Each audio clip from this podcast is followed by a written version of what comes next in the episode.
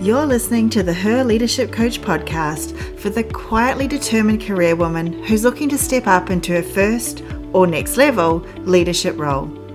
If you're looking to make a bigger, more positive difference in your organization, you've come to the right place. Well, hello, welcome in. It's Rochelle. Thanks for joining me on today's episode where we're talking about the concept of self care. Yes, that's right, taking care of you. Last week, I went on a four day retreat in northern New South Wales, uh, about a five and a half hour drive from here. It was a mix of reflection, there was some challenge in there, and a lot of self care. I met new and reconnected with, I don't want to say old, previous amazing woman, um, and with myself, I guess, in the process. And I came back home feeling more focused. Um, I've had an, an amazing week since I've been back with focus, with more clarity on, I guess, what feels good for me and what works well with who I am uh, and, you know, that's been, I guess, motivating, inspiring for me. And it made me wonder when was the last time you took some time out just for you? I don't know about you, but I used to feel really guilty when I took time out for me. Definitely once I became a mum, um, I felt that any time out was selfish, right? In my head I should be spending time with the kids, or I should be cleaning the house, or I should be picking up more hours at work if I've got time to do this. So many shoulds. Looking back at that time now, because uh, my kids are older and I don't need to spend as much time with them, they don't even want to spend that much time with me. But I think it was tied up in my belief that if I wasn't contributing an equal amount of money to the household, then I needed to make up for it in all the other ways, right? So I don't know. It's as if raising kids, uh, working part time, running a part time business, and keeping the house clean was never enough because it wasn't enough money. Now, I'm not saying I did nothing for myself. Please don't get me wrong. I, I did do things for myself. I had coffee out with friends. I did walks along the beach because we used to live near the beach. Um, I even read a book in bed every now and then because I loved reading. Uh, and back then it was just for pleasure. I know, right? The absolute indulgence. But what I found was those activities so often came with guilt even when I did them. It's like I felt like I needed to atone for my sins almost. Um, how dare I spend some time on myself, do something for myself? If I had a morning out with coffee, then I'd come home and clean extra hard in the afternoon as if making up for lost time. Or if I left the kids with their dad and I went out for a walk along the beach, the minute I walked in the door, I had to take over again, right? I had to be in charge again of the kids just to prove I was still a good mum. Or the mornings that I would read a book in my bed, my inner voice constantly like in the background telling me how lazy I was and making me feel like you've got to get up, you've got to get up, don't be selfish. So all of that time ended up feeling like a tainted activity rather than actual self care.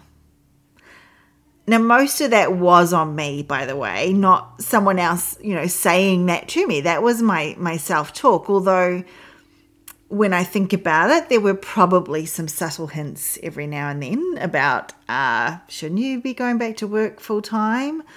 Or the occasional question around, you know, when are you getting up? Which um, probably added to that negative self talk. So I'm wondering if that sounds familiar for you at any point in your journey. Maybe you're there right now. Do you find yourself, like me, justifying the time you spend doing things just for you? Whether it's justifying it to yourself or whether you're justifying it to others. Oh, I've definitely done that. Like, Oh, yeah, my nails. Yeah, I did get them done. I, I don't normally, though. Like, I have to, I don't know, I have to downplay it some way, right? Um, do you find that maybe you're atoning for the time out, like making up for it, or simply berating yourself with that negative self talk that we're so damn good at as mothers, or probably as women, really? Um, it kind of, even that makes me wonder who on earth is this voice in my head that I'm really hearing when I'm yelling at myself, when I'm telling myself off for taking time out. Whose was that?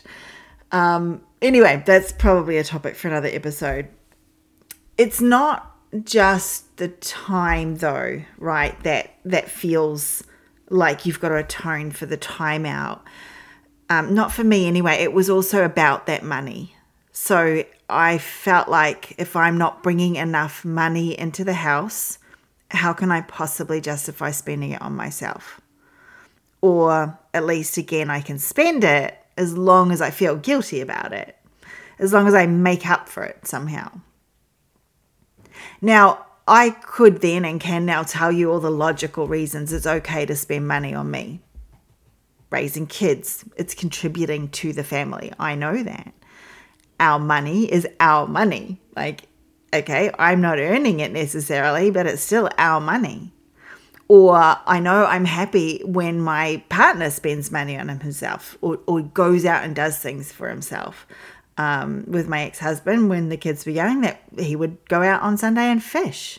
And I would think that was amazing. And I didn't expect him to come home and make up for it in some way. So, isn't it okay for me to spend money on myself? And yet, those stories of selfishness, of not being worthy, of wasting time and money can still persist. So, I want you to consider how are you with the money stories, particularly when it comes to spending on yourself. It's been something I've been working on for a while now. Uh, I'm way better than I used to be, and yet still there's work to be done. And that's even now when I actually earn more money than my partner, I still find those same thoughts creeping in. So it's as if that that time out of the workforce has me continually making up for it, um, which is particularly weird. So I'm going to throw out a challenge for you today. I want you to find something today yes, today, that isn't for the family, is not for the house, is not for your partner, that you would really like. And I want you to buy it. And I want you to buy it without feeling guilty. And we'll come back to that in a minute. Um, but if you do this, let me know. I want to know that you've done it. I want you to commit to me that you're going to do this and let me know that you've done it. Now, you might have been wondering what on earth this all has to do with leadership, which, you know, it might be fair. It's self care, it's taking time out for you. What does that have to do with leadership or spending money on yourself? But the answer is a lot. When you think about the world we live in today with the uncertainty that we've been through and continue to go through, the ups and the downs, the overworked and overwhelmed aspects of so many of our lives right now, if we don't take time out for self care, we will be far more likely to burn out in some way, shape, or form, whether it's spectacularly or small ways. And we cannot lead from a place of exhaustion, right? We can't pour from an empty cup, as the saying goes. Now, there's more to burnout than us, us not taking care of ourselves. So please don't think I'm putting the blame squarely on our shoulders for feeling exhausted. Um, again, burnout is another an episode for another day. However, we do need to start somewhere, and this one is one that's within our control. So, um, you know, I'm asking you to look at this for you. As leaders, we're also called to role model to others right? So we want to show them that self care, spending time and money on ourselves, is important so that they can do so too without feeling, hopefully, the same level of guilt that we might be doing. Well, okay, me. I won't speak for you. But we want our team and our, our colleagues and even our leaders, right, to take time out, to be refreshed, to have more concentration and clarity. And when we can show them the benefits of doing it ourselves, what it does for us, then hopefully that's going to inspire them to do the same. And it, you know, part of it is less crankiness, uh, less um, shortness with responses, and greater productivity too. And so I definitely think we want that for ourselves and our teams. It's more than that, though, right? Because in some ways, that implies that we need to take care of ourselves so we can continue to be a contributing member of society. And that's not what I'm saying at all, although, yes, that's helpful.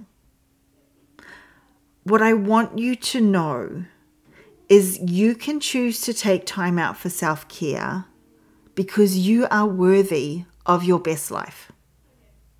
You are worthy of the time and the money it takes to be and feel cared for simply because you exist.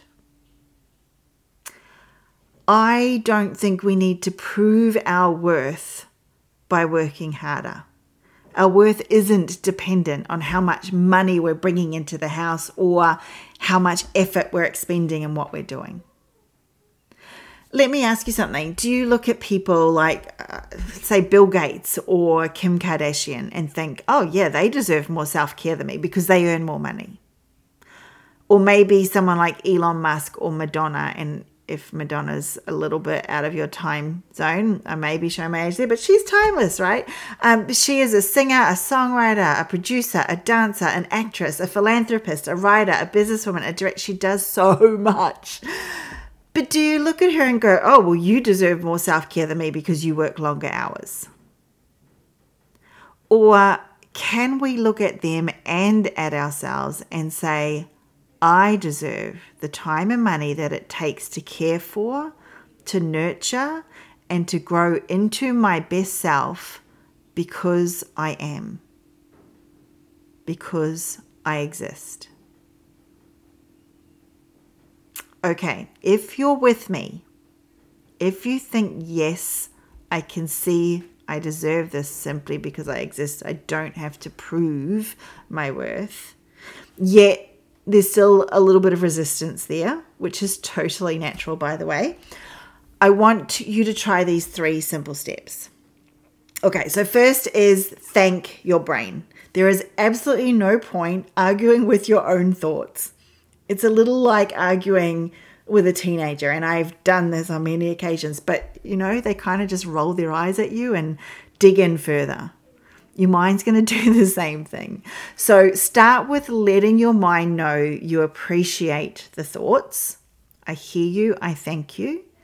And then let the thoughts float on by. Don't hold on to them. You don't have to listen to them just they, because they come up in your brain. You can let them float on by.